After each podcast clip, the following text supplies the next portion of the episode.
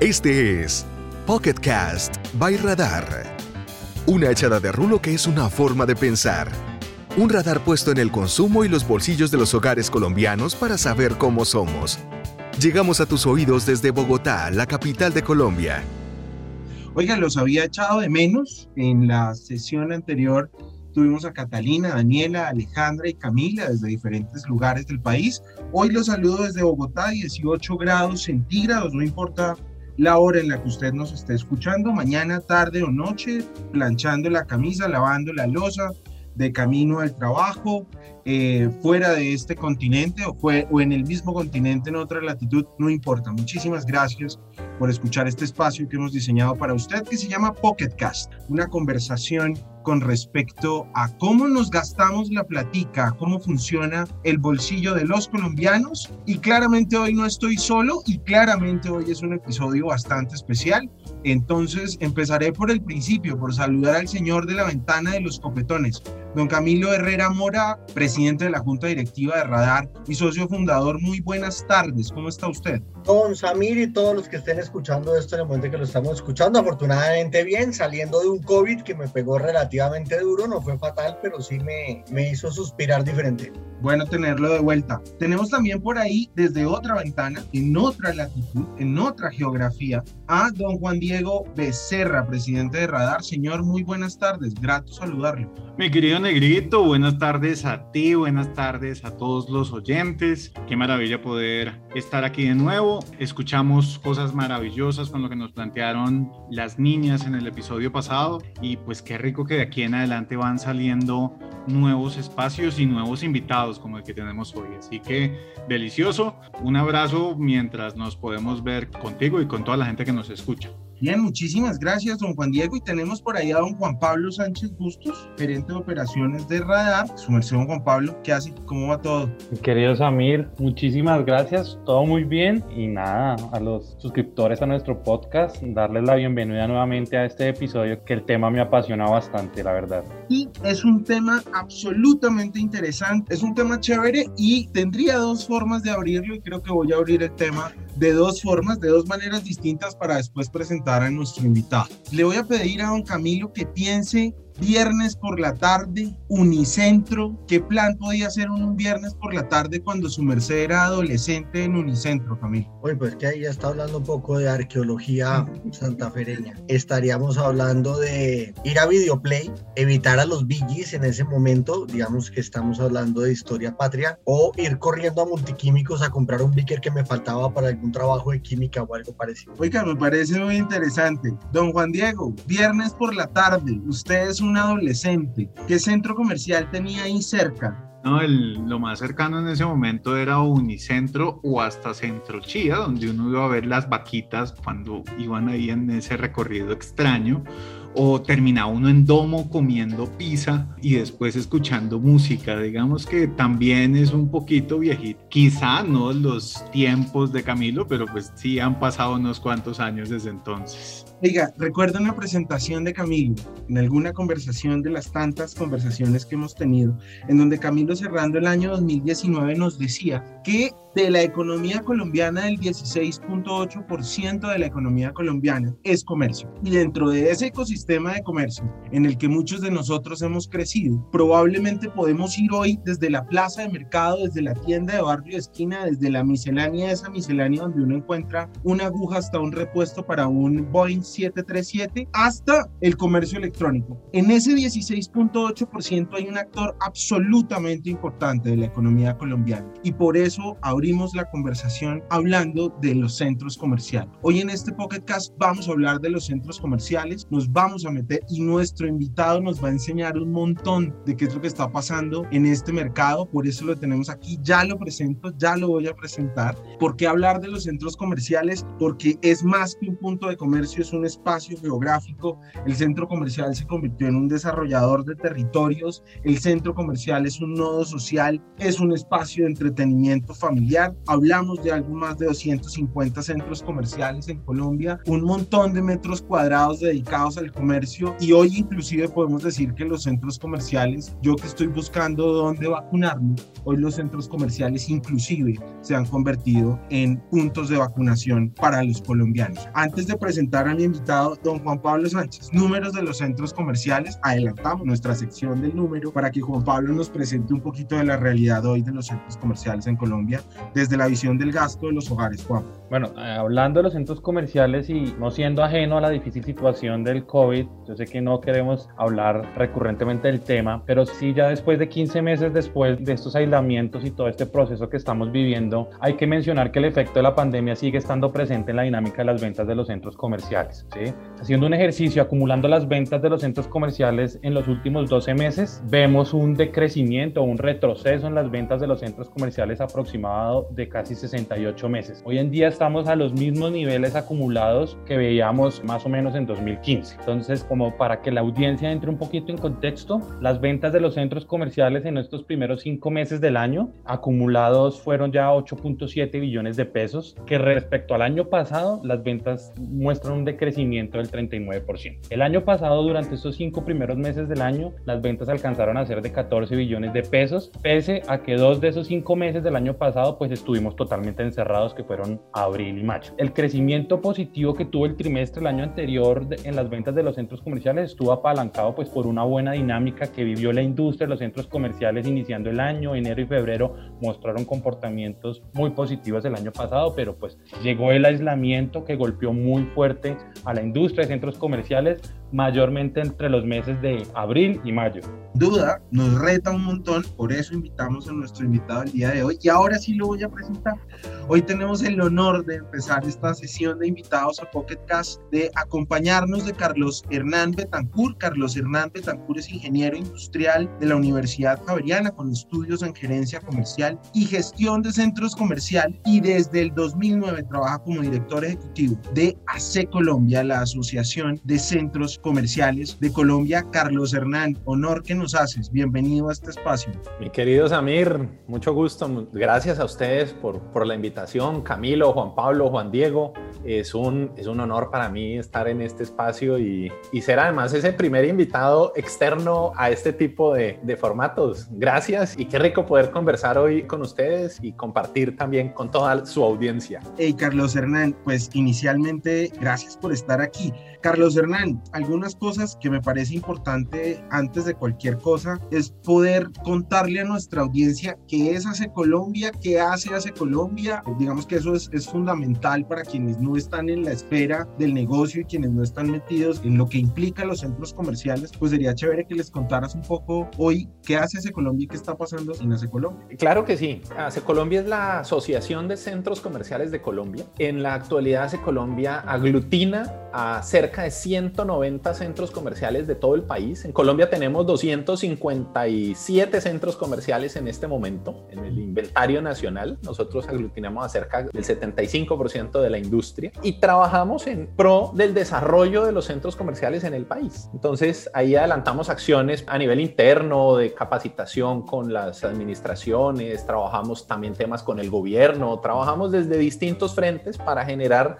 eh, valor a los centros comerciales para que los centros comerciales puedan enfrentar mucho mejor su quehacer y para que puedan seguirse desarrollando y seguir creciendo en un escenario global en el que cada día las necesidades son mayores, las exigencias son mayores y por supuesto las capacidades deben también ser mayores. Entonces desde Hace Colombia impulsamos todo ese ejercicio y lo hacemos no solo a nivel nacional, ya estamos también trabajando a nivel regional con otras asociaciones de centros comerciales de América Latina en un esfuerzo regional para apoyarnos, para crecer y para seguirle aportando a todos los consumidores de centros comerciales para que día tras día encuentren mejores condiciones, mejores centros comerciales y por supuesto mejores experiencias de visita en, sus centros. Don Carlos Hernán, eso que nos cuenta me parece una maravilla porque a veces uno piensa que la coyuntura que estamos viviendo es una coyuntura que le pasó solo al país y uno no se da cuenta que al otro lado de las fronteras vivimos cosas similares. Juan nos estaba contando sobre las cifras de los centros comerciales aquí en Colombia en el observatorio que montamos de centros comerciales con de Colombia, pero ¿qué has escuchado tú? ¿Qué sabes de lo que está pasando en, en, otros países con esa gente con la que estás hablando que también ha vivido esta pandemia de una u otra forma? El, el golpe es para todo el mundo. Yo creo que si uno lo mira a nivel de América Latina, probablemente uno de los países menos afectados en términos de la industria de centros comerciales podría ser Colombia. Cuando vemos, por ejemplo, lo que ha pasado en Argentina, Argentina es un país que tuvo, el año pasado tuvo la industria de centros comerciales cerrada durante siete meses completos y este año volvieron a cerrarlos en febrero y se abrieron hace 15 días. Entonces, pues han tenido básicamente un año completo en los últimos 15 meses sin poder siquiera abrir sus puertas. Este es el escenario, creo yo, ya más extremo que hemos vivido. Pero otros países como Panamá, como Guatemala, como Paraguay han tenido cierres prolongados. Todos los países sin excepción hemos tenido eh, restricciones. Venezuela, por ejemplo, ha vivido un esquema de 7 por 7, que es abre 7 días y cierra 7, un esquema exótico, bastante extraño, pero que ya llevan más de un año en ese ejercicio y todos en general acomodándose a poder sobrevivir a lo que sus propios gobiernos se han inventado como medidas para tratar de contener los contagios. Pero una industria que ha demostrado esa capacidad de adaptación y de ajustarse y de amoldarse en medio de ausencia de apoyos estatales, porque no nos metamos mentiras, la gran realidad de América Latina es que apoyo para este tipo de sectores está difícil, entonces se ha tenido que ser muy creativo, buscar ajustes, buscar economías, buscar ahorros. Yo creo que ha sido una época donde la constante ha pasado por repensar todos y cada uno de los compromisos económicos que se tenían y de repensar el qué hacer porque pues perder las posibilidades de socializar de la manera como se hacía hasta febrero o marzo del año pasado, eh, pues hace que la experiencia de visita se haya convertido en algo así como un campo minado. Entonces llegar a un centro comercial hoy se transformó. Uno llega a un centro comercial, le toca hacer fila, le toman temperatura y uno dice, bueno, y si eso me pita, ¿qué hago? Esa angustia y me van a mirar como bicho raro. Entonces, realmente trabajar en humanizar ese tipo de situaciones que son una imposición. Imagínense uno pasando por un túnel con una nube llena de, desinfectante. Realmente eran situaciones complejas, pero que en la medida en que se fueron aprendiendo a sobrellevar, el centro comercial aprendió a caminar y aprendió a acompañar y aprendió a dar las posibilidades para que la gente volviera, para que lo visitara en medio de las medidas y de los protocolos. Yo creo que en eso hemos sido bastante tercos en la aplicación de esas medidas, hemos sido muy rigurosos y pues prueba de ese compromiso es que hoy el grueso de la vacunación ocurre en un centro comercial, ocurre en centros comerciales. Si una persona se quiere vacunar, ¿cuál es el lugar más cercano que tiene para ir a hacerlo? Un centro comercial. Tenemos cerca de 70 centros comerciales en Colombia que tienen al menos un punto de vacunación. Esto pues le facilita la vida a las personas y, y, hace parte también de ese compromiso que tenemos de facilitar o favorecer prestando los lugares, prestando las ubicaciones para que las personas tengan un sitio de fácil acceso, de fácil llegada, que sea amable para que podamos vacunar. Es que tenemos unos índices de personas que no se querían vacunar muy alto y si encima de todo le, le hacemos difícil el acceso a la vacunación, pues imagínense. Entonces un centro comercial sí facilita mucho, favorece mucho esas posibilidades y creo que es parte de toda esa muestra del compromiso que hemos tenido para que podamos vivir en medio de la pandemia. Un poco lo que hemos querido ser es ese laboratorio de cómo vivir en medio de la pandemia para que como sociedad podamos pasar al otro lado, para que podamos llegar algún día que nos digan, bueno, hasta aquí fue la pandemia, hoy vamos de aquí en adelante, por supuesto que cambiamos, tenemos otros comportamientos, otras realidades, pero que esas restricciones y que esos temores frente al colapso de nuestro sistema hospitalario de alguna manera ya estén más disipados y podamos tener otra vez más contacto social y posibilidades de que las personas vayan al centro comercial y tengan un evento, tengan una presentación, tengan artistas, tengan muchas de las cosas que podíamos hacer antes y que por ahora están suspendidas precisamente en esta nueva realidad o en esta nueva, nueva vivencia de lo que es eh, visitar un centro comercial, por lo menos en tiempos de pandemia. Es claro, pero estábamos preparando esta conversación y sin duda parte de lo que nos has dejado ver en medio de todo, yo me quedo con dos cosas, yo me quedo con una y es habitualmente tenemos una tendencia profunda a quedarnos mirándonos nosotros mismos y a decir todo está mal. En esta semana estábamos analizando con Camilo, pues más que analizando, conversando sobre los números de Pulso País país y los números realmente muestran un desasosiego generalizado. Pero el hecho de que nos digas que en estos 15 meses casi que Colombia no ha estado,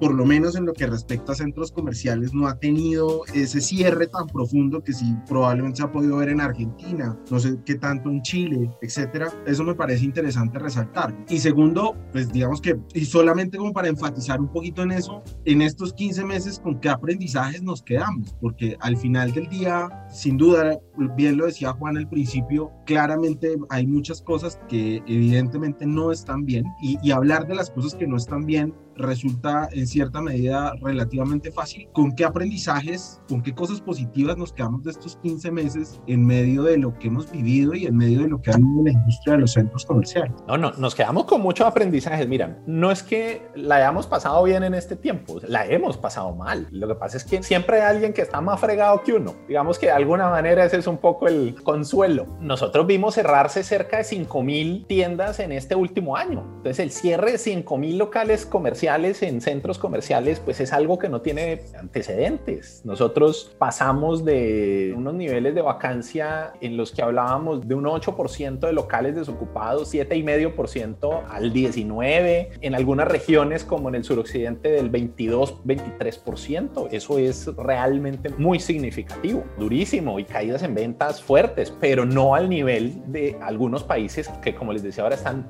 mucho más afectados que nosotros. Pero seguimos en ese proceso de, recuperarnos. Y yo creo que ahí esa capacidad, y ese es uno de los grandes aprendizajes, cómo nos hemos podido movilizar en colectivo. Ese es de esos momentos en los que la unión de una industria le ha permitido encontrar caminos y encontrar caminos donde entre todos nos acompañamos y nos apoyamos y nos compartimos soluciones para que todos implementemos. Este ha sido un año donde hemos aprendido a contarnos de todo y las reuniones que hemos tenido con centros comerciales han sido un espacio para abrir de alguna manera, digamos, como de abrir la puerta a la cocina de la casa y mostrar los secretos y mostrar qué estamos haciendo y más que secretos, yo creo que mostrar qué estamos haciendo para ahorrar, qué estamos haciendo para generar las posibilidades de sobrevivir, cómo lo estamos haciendo y en ese compartir ha sido un proceso generoso de todas las partes. Por ejemplo, miren que el año pasado nosotros hicimos algo interesante y fue que durante los primeros meses de la pandemia, es decir, entre abril y, y junio del año pasado,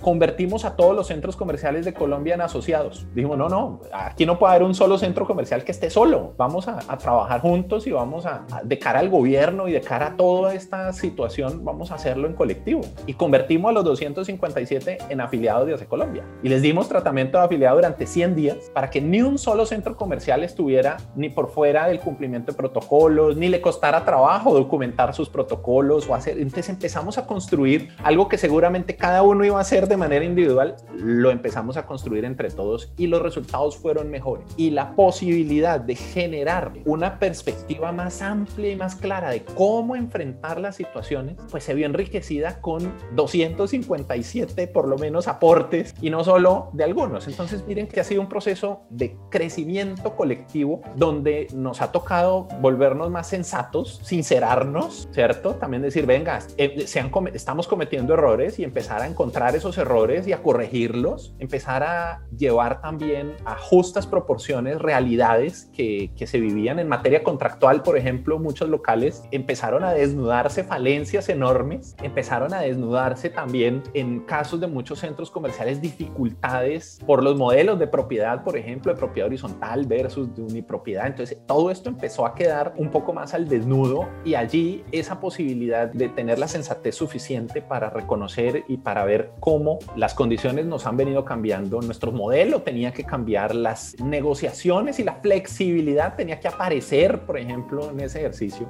Y se ha ido dando, y donde no se dio, muchos se desocuparon, y en otros se ha ido dando, y eso ha servido para avanzar y para empezar a replantear mucho del quehacer de la industria hacia el futuro, que nos permita seguir existiendo, que nos permita seguir sobreviviendo y que nos permita seguir creciendo. Camilo. Don Carlos, más allá de la muy madurada idea de los 7 por 7 de Venezuela, los centros comerciales. Yo quiero irme al pasado. Ahorita uno puede mirar la industria de los centros comerciales con miedo, con incertidumbre, con duda, con una cantidad de adjetivos negativos. Pero en esta relación que nosotros tenemos ya hace un curvo de años, yo no sé si 10, 12, 15, lo que haya sido igual, en cualquier parqueadero nos cobran la fracción, entonces no hay problema.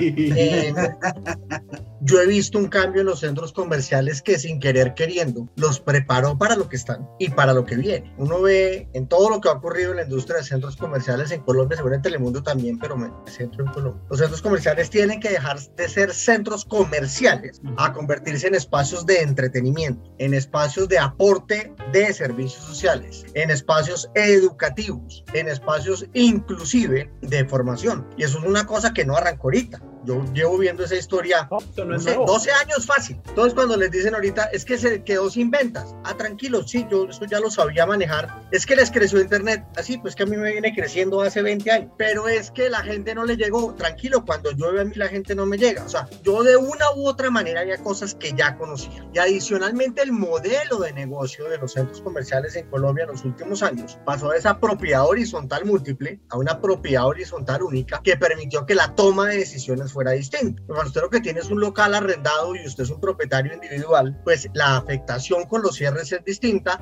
a los centros comerciales de propiedad única que lo que hicieron fue un modelo financiero para poder soportar la situación. Entonces, de una u otra manera, la evolución en la que iban los centros comerciales de la adaptación que estaban teniendo ante las nuevas interacciones urbanas, la llegada del Internet y todo lo que, lo que esto ha significado en, los últimos dos décadas fácilmente, le da una posición de fortaleza a los centros comerciales que, como bien lo decías a mí al comienzo de esta conversación, los termina convirtiendo en puntos de vacunación, porque usted es un sitio seguro, usted es un sitio con techo, usted es un sitio con parqueaderos, usted es un sitio con planta eléctrica.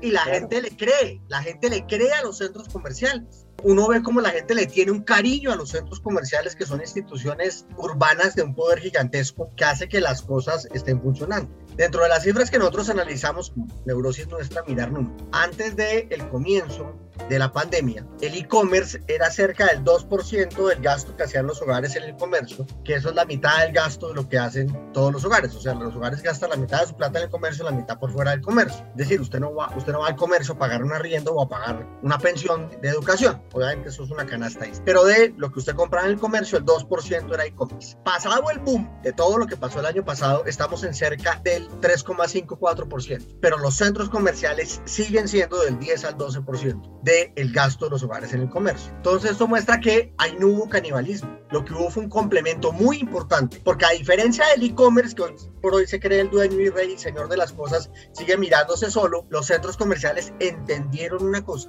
que venían entendiendo hace mucho tiempo atrás. Y es que más allá de ser un sitio de comercio, un sitio de entretenimiento, un sitio educativo, terminaron siendo hubs de distribución. Entonces los primeros hubs de distribución surgen por las comidas rápidas, mayormente por las plazoletas de comidas, donde de esas cocinas mandaban comida al barrio según lo que la gente pidiera y los centros comerciales se prepararon para tener los domiciliarios, tener los sistemas logísticos, tener las vainas. Hoy los almacenes de ropa son las bodegas y los hubs operativos para mandar ropa a todas las ciudades. A esa Los centros comerciales cambiaron su rol totalmente y estaban preparados para eso. Y es que veníamos en ese proceso, Camilo, y es que no, no, no es algo de la pandemia. Probablemente la pandemia aceleró el ejercicio, pero ya el ejercicio se venía dando. Nosotros veníamos en un proceso de redefinición de la industria desde hace ya varios años. Los centros comerciales, a diferencia de, digamos, en Estados Unidos, el concepto clásico del centro comercial es netamente transaccional y es un sitio para ir a comprar y punto. En Colombia, el centro comercial siempre ha tenido una connotación social y una connotación, digamos, de ser un centro de comunidad, un punto de encuentro de las comunidades que lo hace muy particular y eso es muy latinoamericano. No así ocurre en el norte, no así ocurre en Europa. Entonces, esa condición, digamos que tal vez de unos cinco años para acá era lo que estaban descubriendo en Estados Unidos, que los centros comerciales iban a migrar a convertirse en espacios de encuentro comunitario. Eso hemos sido nosotros toda la vida. Esa es la realidad de Unicentro desde que se abrió en Bogotá en el año 76, por Dios. El centro comercial en América Latina y en Colombia en particular pues de una u otra manera no ha sido meramente transaccional. ¿Qué sí ha ocurrido en los últimos años? Que la oferta gastronómica venía creciendo de manera importante. Entonces, si en un momento de hace cuatro o cinco años mirábamos un proyecto debería tener cerca del 7%, 8% de su área en gastronomía, hoy pueden tener el 15, 17, 18% sin ningún problema. Conocemos proyectos con el 25% de su área en gastronomía. En servicios, la misma historia. Han duplicado, incluso triplicado el área para servicios. En entretenimiento, entonces realmente lo que vemos es una oferta ampliada que si a esto se le suma la integración de otros usos, entonces eh, centros comerciales que hicieron su ampliación y que tienen una torre de oficinas, un hotel, un centro de convenciones, una institución educativa, una clínica. Entonces empezaron a tener unos tráficos naturales que generan una dinámica propia sin necesidad de la tradicional intervención de mercadeo para atraer públicos de manera artificial. Ese público natural es parte de esa realidad donde la mezcla de usos genera un nuevo ecosistema. Entonces convierten al centro comercial que sería como el ancla de ese ecosistema, el de la parte comercial es el ancla de ese ecosistema, lo convierten en un hub social, como tú bien, como bien lo dices, es un hub social, la gente se encuentra, se reúne, se ve, come, tal, probablemente no compra hoy, comprará mañana, pasado mañana, pero la costumbre de visitar y de estar en el lugar hace que finalmente todo el tema transaccional se termine dando. El tema de Internet y de las compras en línea yo creo que se ha logrado desmitificar y quitarle un poco a tanto profeta del apocalipsis que tenemos de que esto no iba a acabar con nada. Por el contrario, esto es lo que llegues a sumar en un escenario donde coexiste lo virtual con lo presencial, donde le da mucha más fuerza. Y prueba de ello es que no solo en Colombia, sino que en el mundo entero tenemos a las marcas que nacieron digitales buscando locales para abrir tienda física, porque han entendido que la potencia de sus ventas es mucho mayor cuando tienen presencia física y, digital. Entonces tenemos a los físicos entrando a lo digital y a los digitales abriendo tiendas físicas. Entonces esta es una realidad que nos muestra cómo ese nuevo mundo, ese nuevo ecosistema comercial, pues se nutre de, ambas realidades y hace que sea mucho mejor para quien tiene presencia en, ambos espacios. Porque no nos metamos mentiras, la, experiencia de marca se vive en físico, es imposible. Yo no puedo vivir la experiencia de marca eh, de una tienda Nike a través de un monitor, a través de una pantalla. Eso, esa es una realidad que se vive en físico. Y los latinos amamos el tema físico, vernos, abrazarnos, ver gente. Entonces, esa calidez también que nos, que nos caracteriza hace parte de todos esos elementos. No se imaginan ustedes la cantidad de mensajes que reciben los centros comerciales en esta época diciendo, oiga, quiero volver, oiga, ¿cuándo era posible que hagamos el evento usted, que hacían de tal cosa? ¿Cuándo será que vuelven a presentar artistas? ¿Cuándo será? Entonces es un poco esa nostalgia frente a lo que no tenemos en el momento, pero que va a volver, que va a volver para que las personas puedan salir en la medida en que la seguridad eh, frente a la salud eh, vuelva a estar en los niveles necesarios eh, o esté en las condiciones para que eso pueda pasar.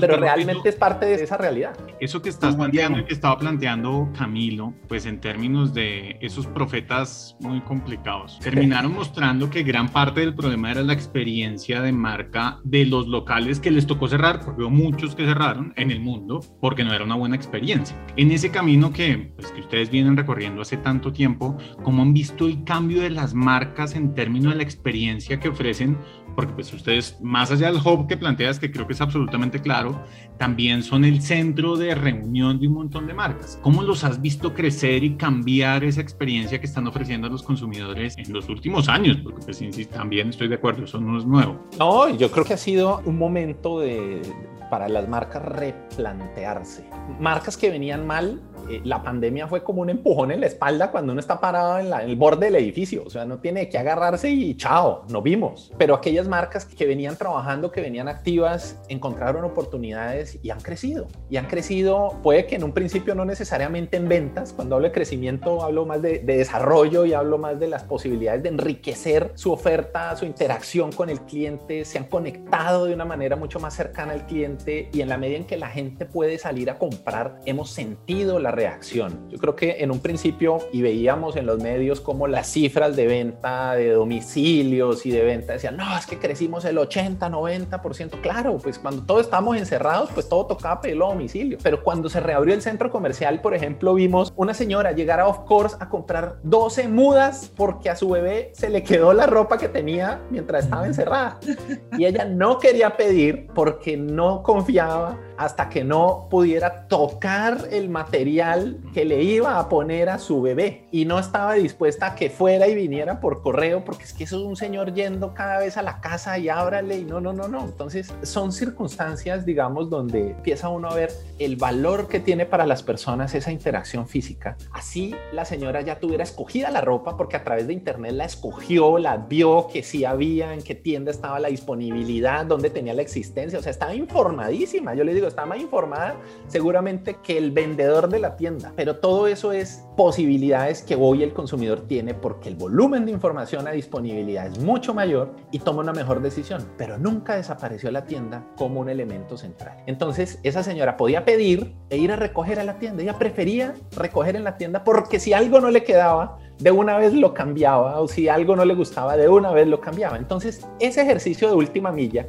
está detonando toda una nueva realidad. Y yo creo que vamos a ver muy rápido, por ejemplo, aparecer en los centros comerciales pequeños centros o, o espacios para que las marcas generen allí todo su o manejo para los despachos en esa última milla. ¿Por qué? Porque en la tienda no hay cómo, porque es que el, el área de la bodega es diminuto, es que no hay ni dónde sentarse a, a, tomarse un café. Entonces, encima de todo, procese allí 20 o 30 o 40 paquetes, ¿dónde guarda los paquetes? Entonces, necesita que el centro comercial le provea de un espacio y yo veo en un futuro muy cercano centros comerciales montando ese tipo de servicios adicionales diciéndole, listo, traiga, yo aquí tengo cajas, yo aquí tengo plástico, yo aquí tengo para empacar, yo tengo para rotular. Es más, si necesita, le tengo el servicio de mensajería para que lo entreguen a la casa a la que hay que llevárselo. Entonces, veo toda una transformación para favorecer ese ejercicio de logística, porque lo que sí encontramos es que para las marcas que, digamos, todo el proceso lo hacen exclusivamente eh, o los puros online, los costos de la logística inversa lo están comiendo, están teniendo unos resultados muy complejos. Vemos cifras, por ejemplo, de este centro de distribución de Amazon en, en Europa que salía esta semana donde dicen que cada semana destruyen 130 mil envíos, 130 mil que se destruyen porque es más fácil que devolverlos, que hacer toda la logística inversa y destruyen 130 mil a la semana. O esto es una locura. Entonces, realmente es muy eficiente la distribución de última milla, donde el consumidor llega a la tienda que tiene más cerca a recogerlo y esa tienda generalmente está ubicada en donde? En un centro comercial. Entonces vamos a tener toda una integración allí para estos procesos eh, o la recoge o desde el centro comercial se le hace llegar fácil a la casa y eso va a tener una nueva lógica en la que también el manejo de los inventarios nos cambió y nos cambió porque una cosa era el inventario en tiempos normales y otra en estos tiempos en los que además el orden público está despelotado. Entonces, hoy por hoy, con dificultades de transporte, con dificultades de movilidad, quienes manejaban unos inventarios muy justos empezaron a sufrir y hoy están modificando incluso esos criterios de manejo de inventarios para poder eh, sobrevivir a todas estas circunstancias. Entonces miren que hay variables que se transforman de un año a otro. Don Carlos, ya digamos, ya tenemos esa idea de los nuevos mini hubs que se pudiesen plantear como para poder llegar a esa última milla y ya estamos viendo, digamos, este proceso de apertura y de normalización, si es que antes éramos normales, normalización normalización de la vida. ¿Qué retos vienen ahora para los centros comerciales en esta nueva etapa? Toca llamarla nueva porque va a ser nueva,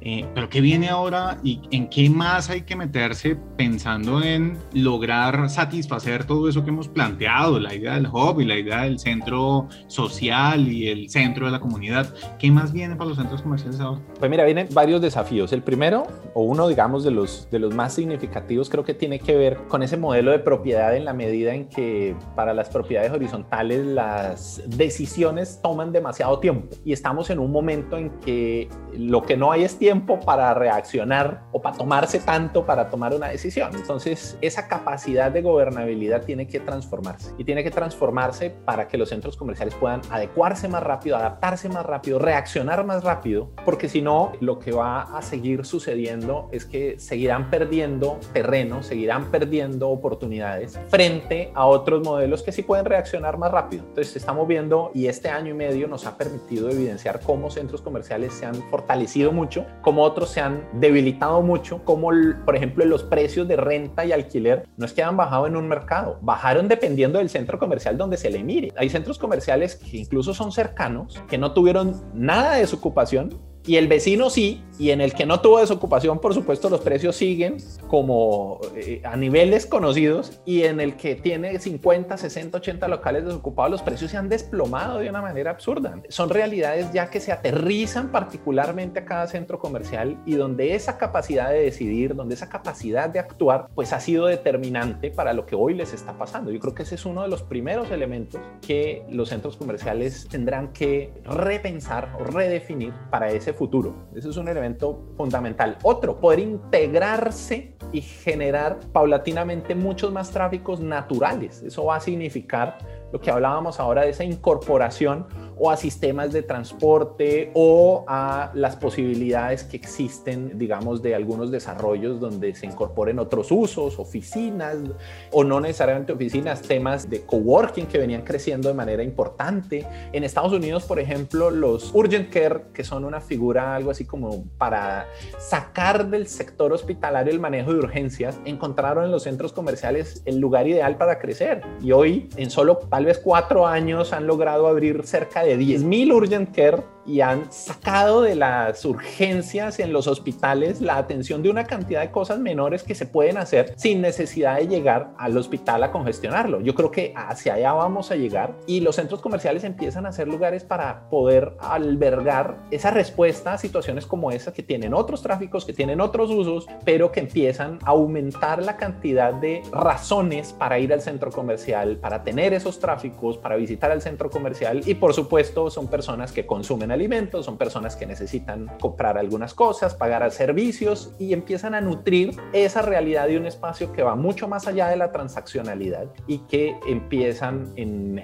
toda la construcción de una oferta ampliada para que el centro comercial sea realmente ese encuentro de comunidades, ese espacio de múltiples servicios donde la gente puede encontrar de todo, como bien lo decía Samir, eh, desde lo más pequeñito hasta lo más sofisticado en ese mismo lugar. Yo también creo que hay complementando un poquito lo que menciona Carlos, y es que las marcas de los centros comerciales tienen que seguir con la tarea de seguirse enfocando en vender experiencias y no tanto productos. Sí, sí, evidentemente. Y en eso las marcas han hecho gran conciencia, como lo hablábamos ahora. Las marcas, muchas marcas eh, vienen en ese proceso de replantearse y creo que eso les ha permitido reconsiderar muchas cosas. Yo creo que hay, hay partes todavía negativas de la experiencia de visitar una tienda donde tenemos tareas pendientes como el tema de, de hacer cola para pagar, como el tema del manejo de, digamos, de inventarios. Cuando yo quiero ir a una tienda, probablemente tenga la posibilidad de ver con antelación si hay existencia o no de lo que quiero. En fin, hay muchas herramientas y muchas posibilidades a través de la tecnología hoy para darle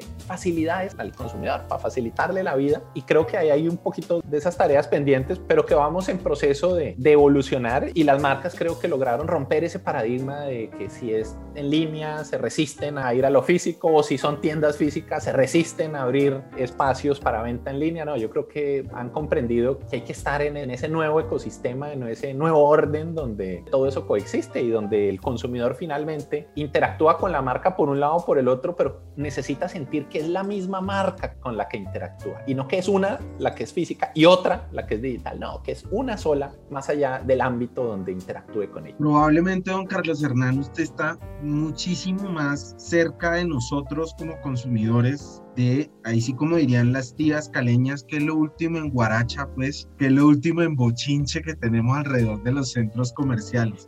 Oiga, ¿qué ha visto? De lo cual nos veremos sorprendidos en el futuro más allá del hub, de lo logístico, de la experiencia.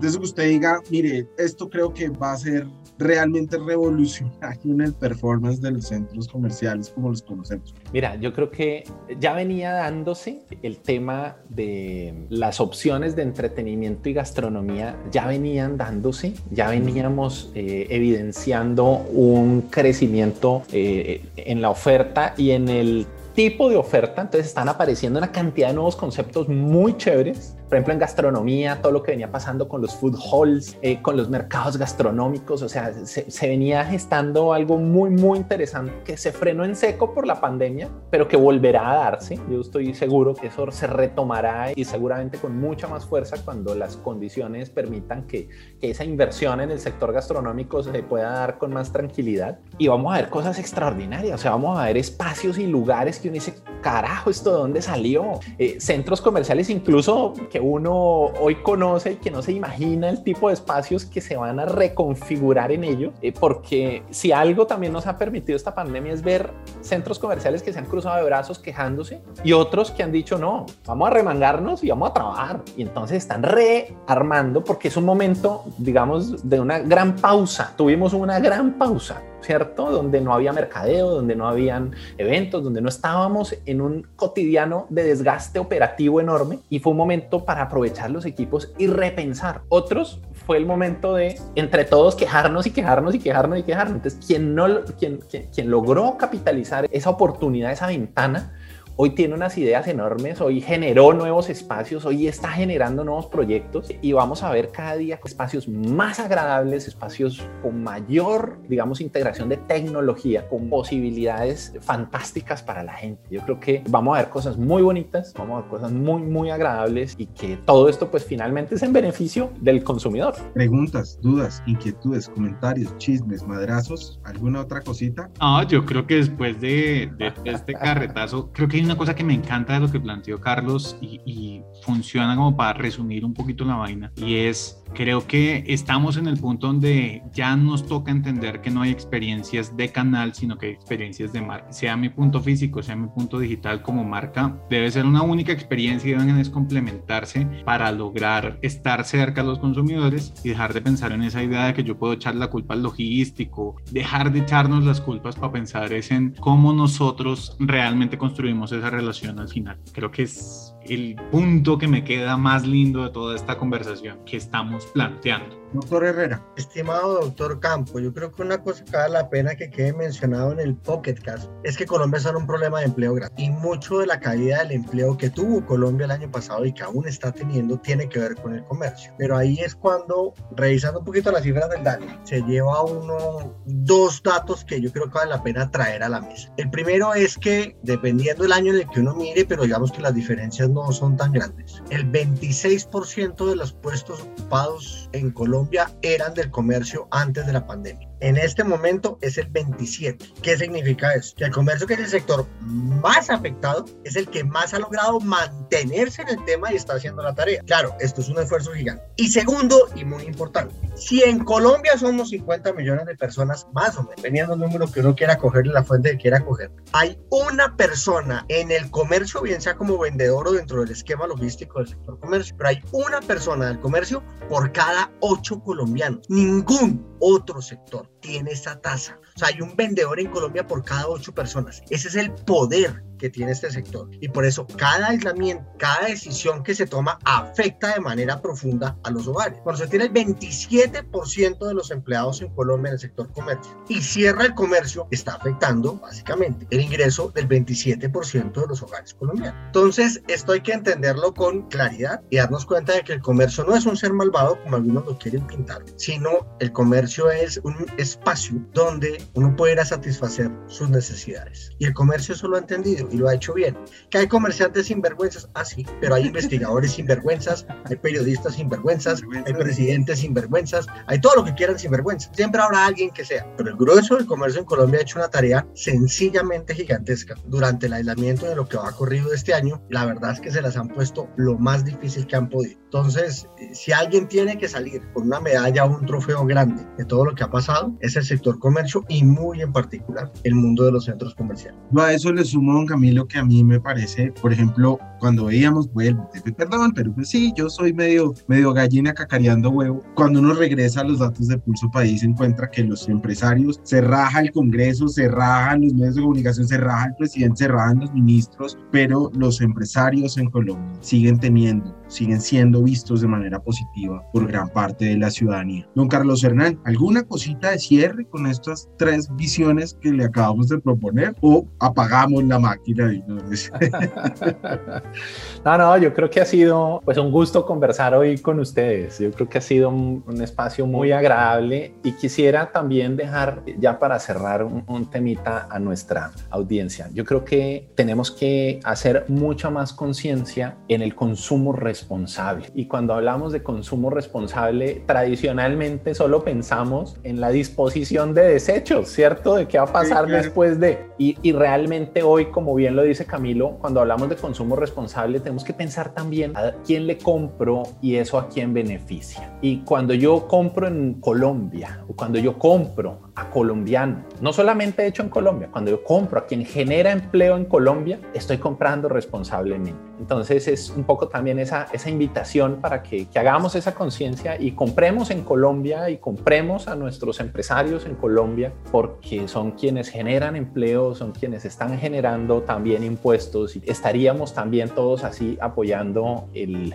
desarrollo de nuestra propia economía. Que esas pláticas no se vayan para el exterior y se queden toditas por allá que dejemos plática en Colombia, que dejemos empleo para nuestros vecinos, amigos, para nuestros colombianos y que, y que generemos así progreso entre todos. Don Carlos Hernán, redes sociales de Hace Colombia, porque probablemente habrá por ahí alguno de nuestros oyentes que no haya, que, que no conociese de ustedes un poco, entonces redes sociales donde los puedan seguir, donde puedan tener mucho más información de la industria, donde los puedan contactar, asumo que habrá gente que está interesada en el tema. Sí, señor, en eh, arroba Hace Colombia CC Ahí, digamos, nuestras cuentas y en, Instagram como Hace Colombia. Entonces, para que nos sigan, para que tengan allí toda la información de la industria de centros comerciales y, se reciben todas las inquietudes que se tengan, por supuesto. De los eventos que ustedes habitualmente hacen todos los años, épica y demás, ¿eso cómo, cómo le están pedaleando ahorita? Sí, señor. Eh, los eventos los estamos haciendo virtuales